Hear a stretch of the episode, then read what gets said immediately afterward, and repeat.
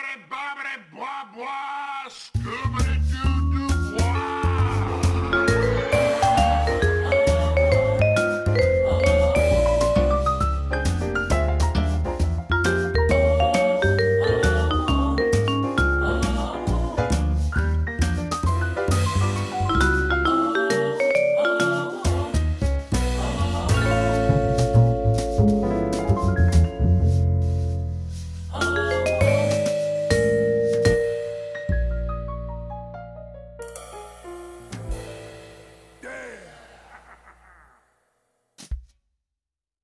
Welcome to season three of the Cafe Nervosa podcast. I'm Lauren. And I'm Taryn.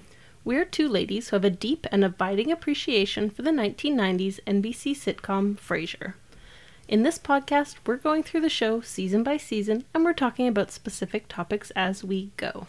We will lovingly dissect the episodes, share clips featuring great jokes, and talk about some absolute favorite Frasier moments. In this episode, we're talking about writing.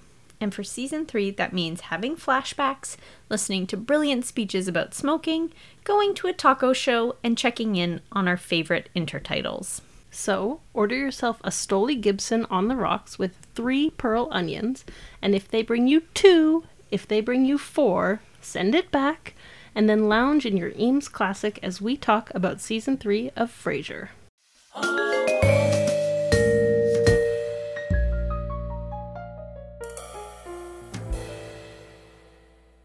Before we get into the topic, here's a refresher on season three of Frasier. In season 3, KACL gets a new station manager named Kate Costas, who Frasier has a fling with. Niles and Maris separate, Martin sends an original song to Frank Sinatra, and Daphne dates a man named Joe. Roz continues to be our hero by wearing killer pantsuits and by idolizing her new female boss. And finally, Frasier's hair is no longer in a skullet. Oh, what a day. It's it's beautiful. Let's dive right in, Taryn. Writing, season 3. What do you have? I'm going to start us off in the past. Oh, wind chime noise, wind chime noise. Um, and I would like to talk about the episode You Can Go Home Again, which is the final episode of this season.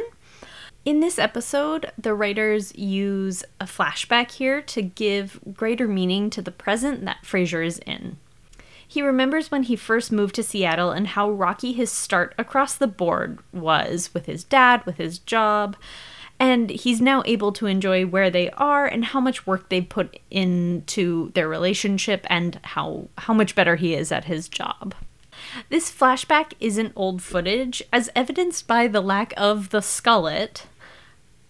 Continuity would dictate he should have a skullet. Yeah, I don't know why they can't just sweep up some hair leave-ins and glue them to the back of his head. It's not that hard. It's not that hard. I've seen it in other films and TV. Yeah, I've seen it in this show. Spoilers for the final season. Yeah. Uh, so the writers have taken a, uh, the chance to add in some story before that wasn't there originally. I have a clip of the conversation between Frasier and Martin about their recent past in an attempt to reconnect. You're leaving? Yeah, whenever you're ready, I'll walk you out. Dad, I haven't seen you in two years. I stopped by and you're you're leaving in ten minutes? Oh, why don't we stop kidding ourselves? You don't really want to be here, and we don't really have anything to talk about. At least I'm making the effort. Oh, yeah. It's an effort to talk to me, huh? Well, I guess that's why you only bother coming home once a year at Christmas. Oh, no, wait. Sorry, I take that back. Last year you went to Arugula, wherever the hell that is. Dad, you know you're painting an awfully bleak picture here. Ever since I moved to Boston, I've come home at least three or four times a year. Just lately things got a little hectic and I haven't been able to come home as often. Yeah. I noticed how busy you got after your mother died. But what the hell, I didn't go visit you in Boston either, did I? So, uh, why don't we just drop this? No. The point is that we're here now. Together. I don't want this night to end before we've at least tried to have one real conversation. We at least tried. I just sit down with me for a while and let's try, please. So, their adorable attempt at a real conversation after that clip is just a chat about how much it rains in Seattle, but it's a genuine moment of two estranged people working to get back into each other's lives. This this whole flashback episode makes the story deeper and more meaningful because we now care about these characters more as opposed to if it had been at the beginning, it wouldn't have the same impact, I think. And I just very much appreciate the payoff that is appreciating your family more. You are totally right that the flashback helps the writers create more story and deepen the story that we already understand. And yeah, you can hear it there that they have they're reckoning with that past and they're trying to move forward, which is awesome. Yeah. Lauren, what would you like to talk about? I would like to talk about how the show creates comedy by subverting our expectations. I'm excited. Professor Lauren is here. Welcome, class. Don't worry, there's a good payoff. um, so, the very best example of these subverted expectations in season three comes in the classic, wonderful episode called Look Before You Leap.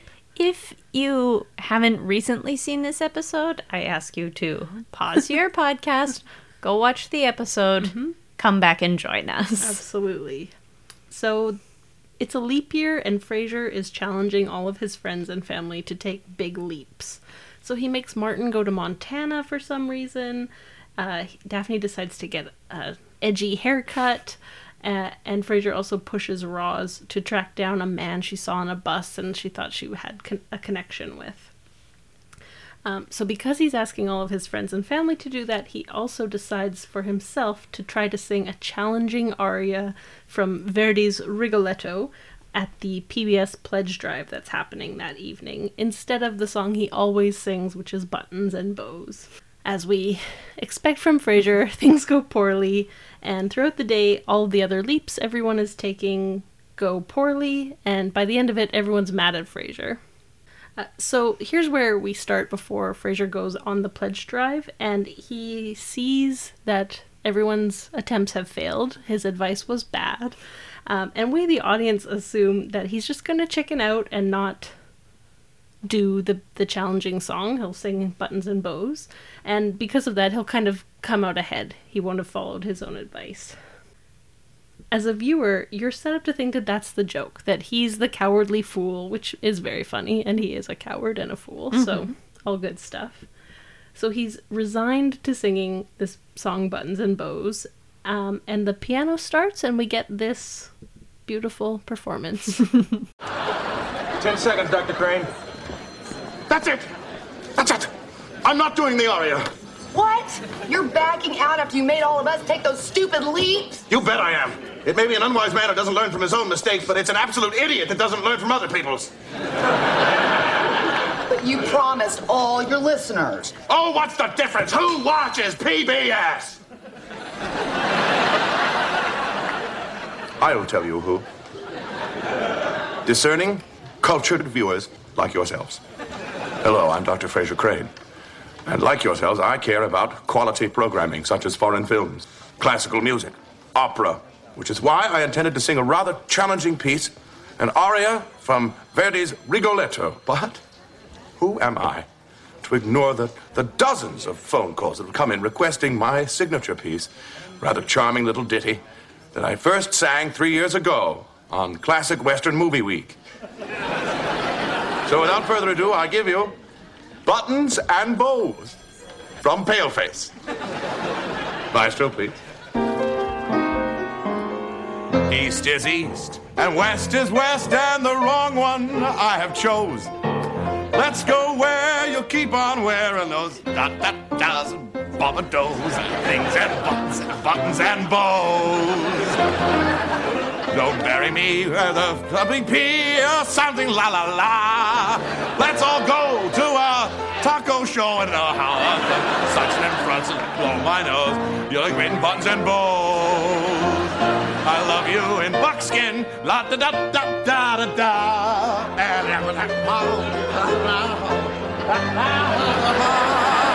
Everybody, my bones denounce the fearful trouts and la la la la mold that grows.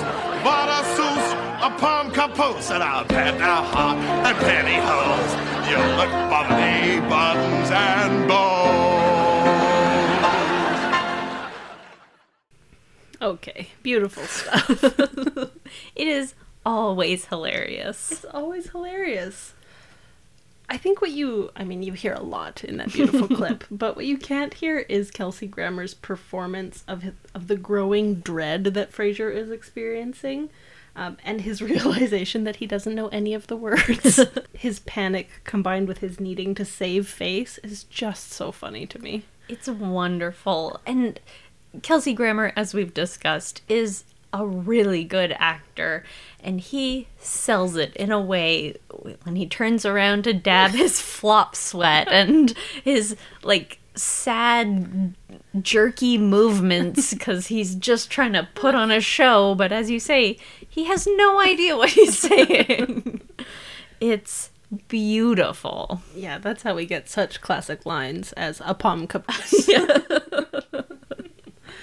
um, a quick side note so the song Buttons and Bows is nuts. it's real weird I looked it up and it's from the movie The Pale Face, which, and it, the song won Best Original Song at the 1948 Oscars. There must have just been no music that year. I don't know. And in the movie, it's sung by noted singer Bob Hope. I don't understand. It's such a weird choice. Maybe people know it, but we don't, obviously. No, I have also looked into it a bit. And do you do you know what the song's about? Like the original song? No, certainly not. So we have lyrics here. So it says, My bones denounce the buckboard bounce. Truly no idea what that means. and the cactus hurts my toes. Let's vamoose. That's a palm caboose, I think. so let's vamoose where gals keep using those silks and satins and linen that shows I'm all yours in buttons and bows. I have no idea what that means.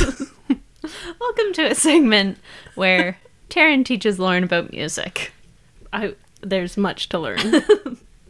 So this is a song about a man who has moved west in the old west. Why Okay. it's the we- classic western movie week when he sang it. Sure.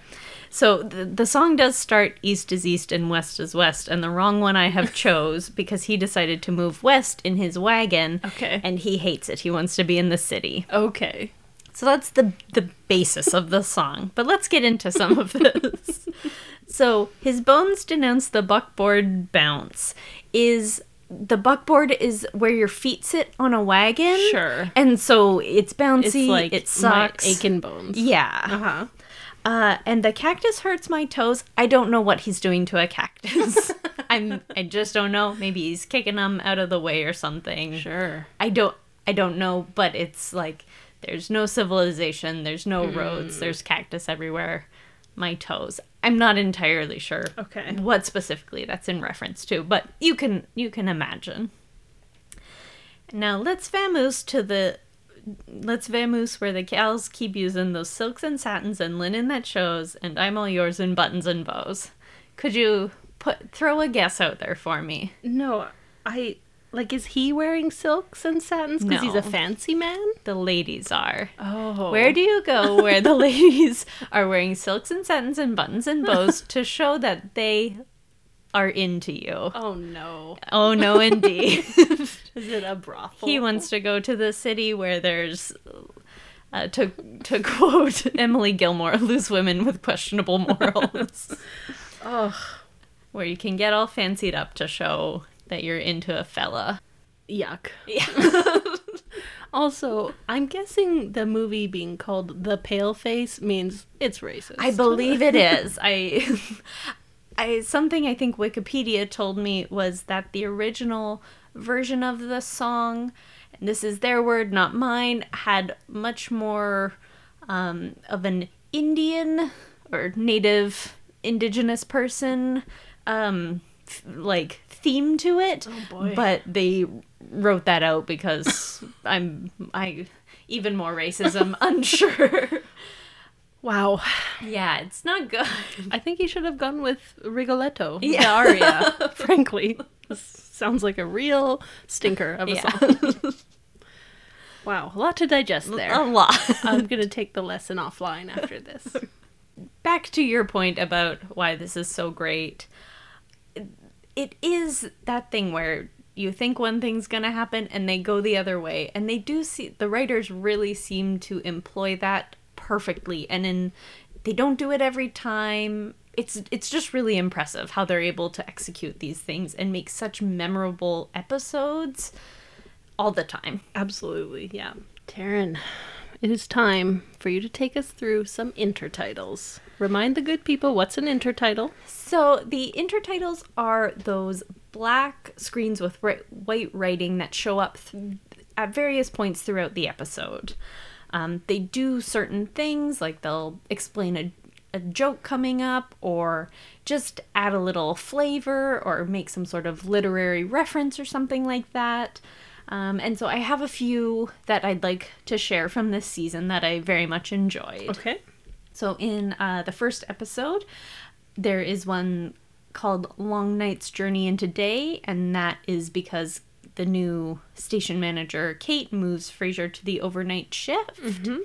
And I would like Lauren now to tell me it- a random guess as to what the plot of the play, The Long Night or Long Day's Journey into Night is. Oh, first of all, I would have had no idea it was a play. I'll say that it is Long Night's Journey into Day. I'll give you a hint. It's written by Eugene O'Neill. Oh, geez. Actually, Long Day's Journey into Night. I said the wrong one already. I think it is about going to hell. That's my guess. It is a like a semi-autobiographical play about his life with his morphine addicted mother and alcoholic father. Woof. And and there's two boys. I'm not sure which of he, uh, he's the younger brother uh, who has an illness. Haven't looked too far into what that might be. Mm-hmm. And his older brother, who's a bit of a cad. Okay. Yeah, Not so- what I expected. Thought it was sort of a Dante's Inferno. Fair enough. I had no idea either. Uh, hit me with some more intertitles. um, so there is one from the third episode. Uh, the intertitle is "Try to hold it under some hot running water," and this is because Niles is unable to open an urn of ashes. right. Uh, Classic mayonnaise jar technique. yes. Uh, another one from episode 11 is maybe just a shampoo and set, and this is because a caller calls in and would like to comb Frasier's hair. Sad he missed out on the skullet. Maybe Yeah. maybe he hasn't seen the new do. He's just seen old posters or Maybe. something. Uh, and we have a, a clip of that call. Hi, we're back on the topic of friendship. Now, let's go to the switchboard. Roz, who's on line one? Good news, Dr. Crane. It's Gerard from Stanwood, a new friend. Hello, Gerard. I'm listening. Well, I called for another reason, Dr. Crane, but what you just said really moved me. I wish more people felt that way. Well, thank you, Gerard. I sense a kindred spirit. Maybe we could get together sometime, have a beer. Maybe I could, you know, comb your hair.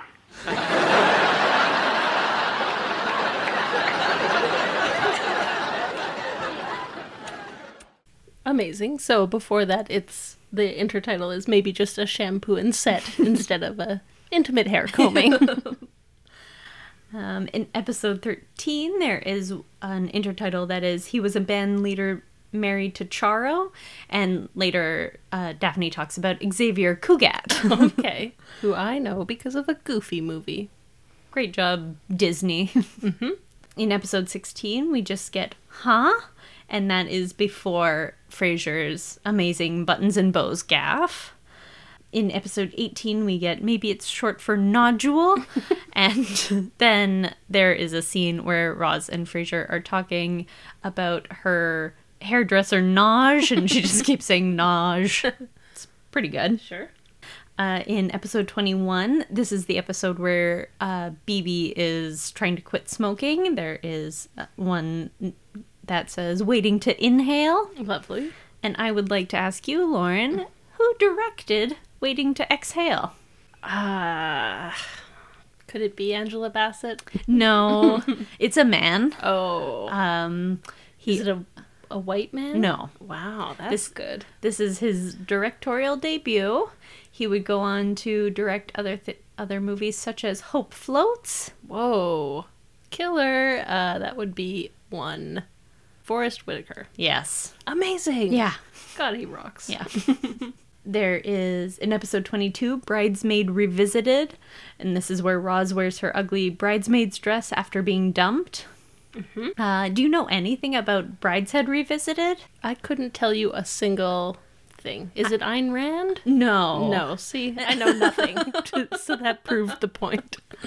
Um, I really don't know anything about it either, but Wikipedia has told me quite a bit, She's been Googling. including that the full title of the book is Brideshead Revisited The Sacred and Profane Memories of Captain Charles Ryder. Whoa. Yeah. That's a twist. Yeah. right off the bat. Um, it sounds pretty boring, if I'm being honest.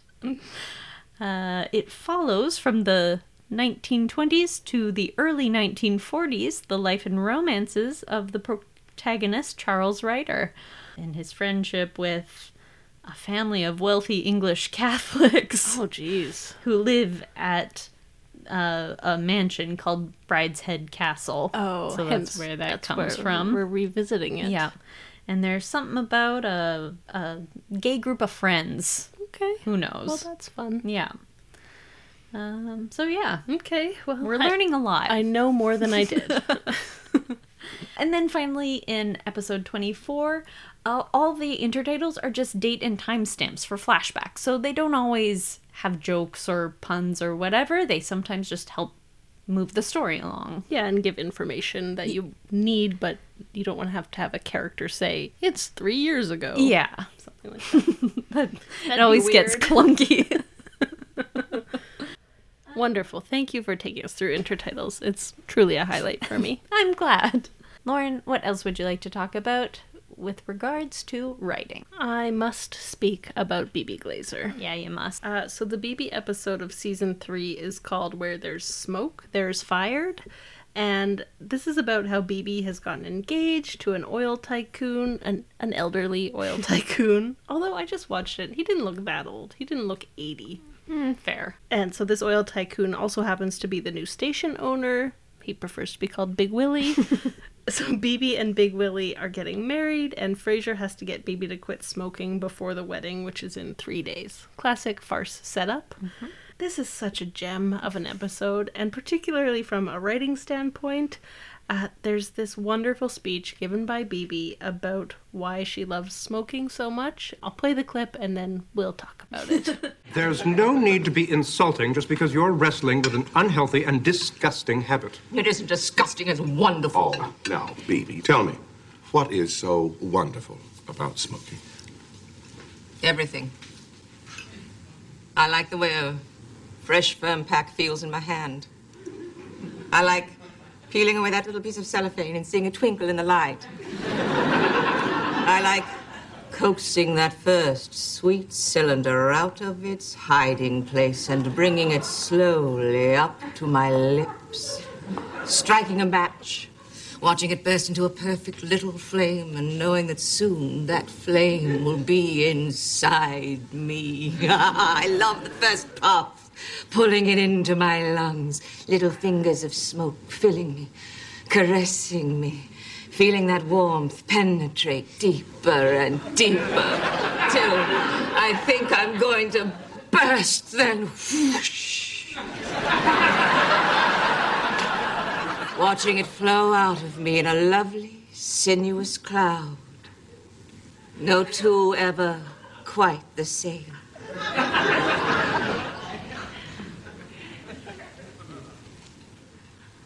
More potatoes, anyone?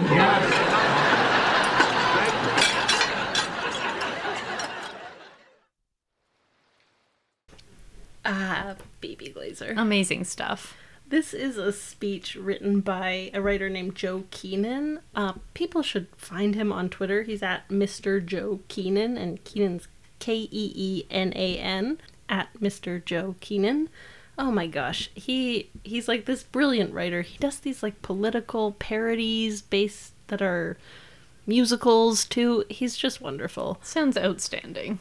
Absolutely. And I think what's so great about this clip is it shows not only, I mean, we've talked about the acting power of Harriet Sansom Harris, who plays Bebe before, but when the writer gives the material and then she brings the performance to it, ugh, it's so moving. Yeah. And I find smoking to be disgusting Sure. and have no interest in it. And I listen to that and I'm like, okay, I get it. yeah, for sure. And as do all the characters, right? Yeah. Everyone smokes that night, whoever has smoked, because it's a compelling piece of writing. Yeah. The show has such little moments of outstanding writing like that. Do you have any other examples? I surely do. So, in the episode Adventures of Bad Boy and Dirty Girl, this is where Frasier and Kate Costas are sleeping together, trying to stop sleeping together, and they end up in a service elevator. In the first scenes of the episode, they set up that a romance author is moving out of the building. There's a little bit of plot around it, and Martin's involved, but it's kind of a throwaway line like, oh, she happens to be moving out, and Martin's relieved. Great. But so at the end of the episode, when Frasier and Kate end up in the service elevator and they're trying to not sleep together, the elevator breaks down um, and they're forced to confront their feelings with all of these super cliched romance novel props in the elevator with them. So there's a music box that's playing a theme from Romeo and Juliet. There's musk oil that Frasier knocks over. There's this like cliche poster of a romance novel. Um, and then also a full out bed that falls down into the scene in hilarious It's fashion. beautiful. hmm So it's that little bit of writing at the beginning of the episode that pays off in this huge way at the end. That all of it raises the stakes of the scene and it contributes to the farce of the show. So it really heightens the situation and it makes the comedy of those moments just like fly, really work well. Absolutely. Something that I appreciate about the show's writing is how great the writers are at bad writing. Hmm. And here I am talking about in the episode, the show where Diane comes back, um, which is the episode where Frasier's old ex fiance, um, Diane Chambers from Cheers, comes to Seattle to put on a play. And Frasier goes to see the play, and it is hilariously terrible.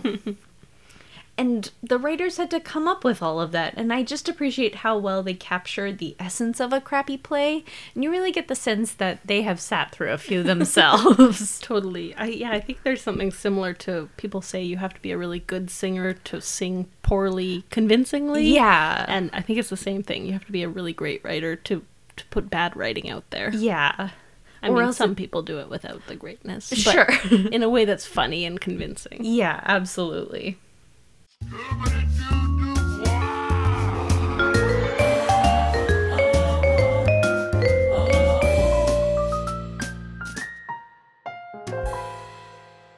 Our next segment is Nonsense Corner. Taryn, you are up first. All right. So I would like to talk about the episode High Crane Drifter. Okay. This is an episode that I am just not interested in the least. It is very preachy about manners and etiquette, and that's the whole point of the episode and and I just feel like we never need more policing of ourselves by white men who think they are superior and right all the time. Hmm. And Hot take, but yeah. and especially when the premise of the show is that they very much are not and it That they're not right all the time. yeah Yeah. it just feels self-indulgent and uh not i'm not interested Yeah, fair enough. That's nonsense.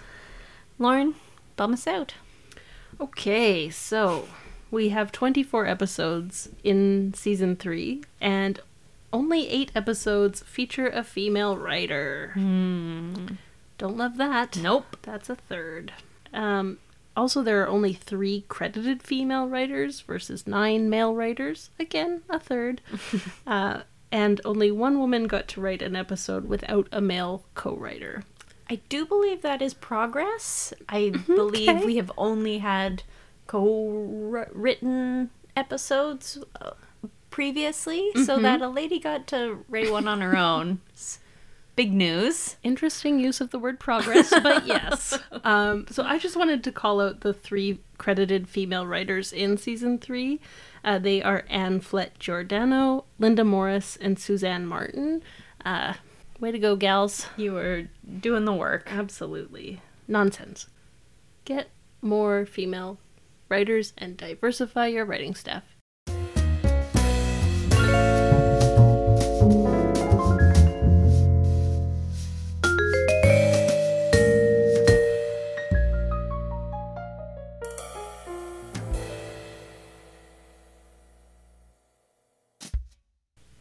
Back to things we love about the show, it's that time where we recommend an episode for you from the third season. Lauren, what is your pick? I talked about it in this episode. It's Look Before You Leap. what an episode to watch. As Taryn said, if you didn't follow her advice earlier, now pause the podcast, come back for the last two minutes. It'll be worth it. Uh, and go watch Look Before You Leap. It's wonderful. It's always, it'll always lift your spirits. Taryn, what episode are you recommending? I'm going to recommend uh, Where There's Smoke, There's Fired. Mm-hmm. It's just wonderful. Anytime Bebe's on there, you're going to have a good time. There's a weekend at Bernie's wedding that we get to hear about. Sounds wonderful. Love to be there. Yeah.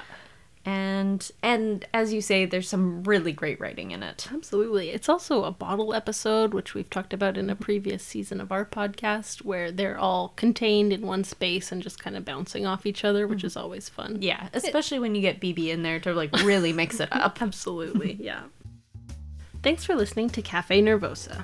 Taryn writes recaps for each of our podcast episodes, so if you want to see some excellent Frasier gifts, check that out at cafenervosapodcast.com. We'd like to thank Colette Jonas for composing our awesome theme music. We would love it if you would help spread the word about our show by telling the Niles to your Frasier or the Daphne to your Martin about Cafe Nervosa. We like to end every episode with clips of our favorite jokes from this season based on our theme. Taryn, you are up. All you need to know here is that the caliber of writing on the show is top notch. He is grossly overmatched, but he didn't bring this on himself. You know you're right, Niles. If I have to fight cheap and dirty on his own terms, then I will. And what is that supposed to be? Well, I don't think it's a good idea. You know, Bulldog's pretty good at this kind of thing. I, I, he's a funny guy. And I'm not funny? Uh, I don't believe this. Well, now, obviously, Dad's forgetting the time you took the names of our wine club board and turned them all into wickedly derisive anagrams. Sydney Ass Basket. Ah, you see, Dad, I made you laugh. No, I'm looking at Eddie. It is wickedly derisive. All you need to know for mine is that Frasier needs sleep and he keeps getting woken up by his family. How did she know it wasn't a real gun? It fooled the servants, even the ones who spent years fleeing juntas. You bought a starter's pistol? Yes. You see, as long as Maris thinks it's real, it makes her feel secure, but this way, no one can get hurt.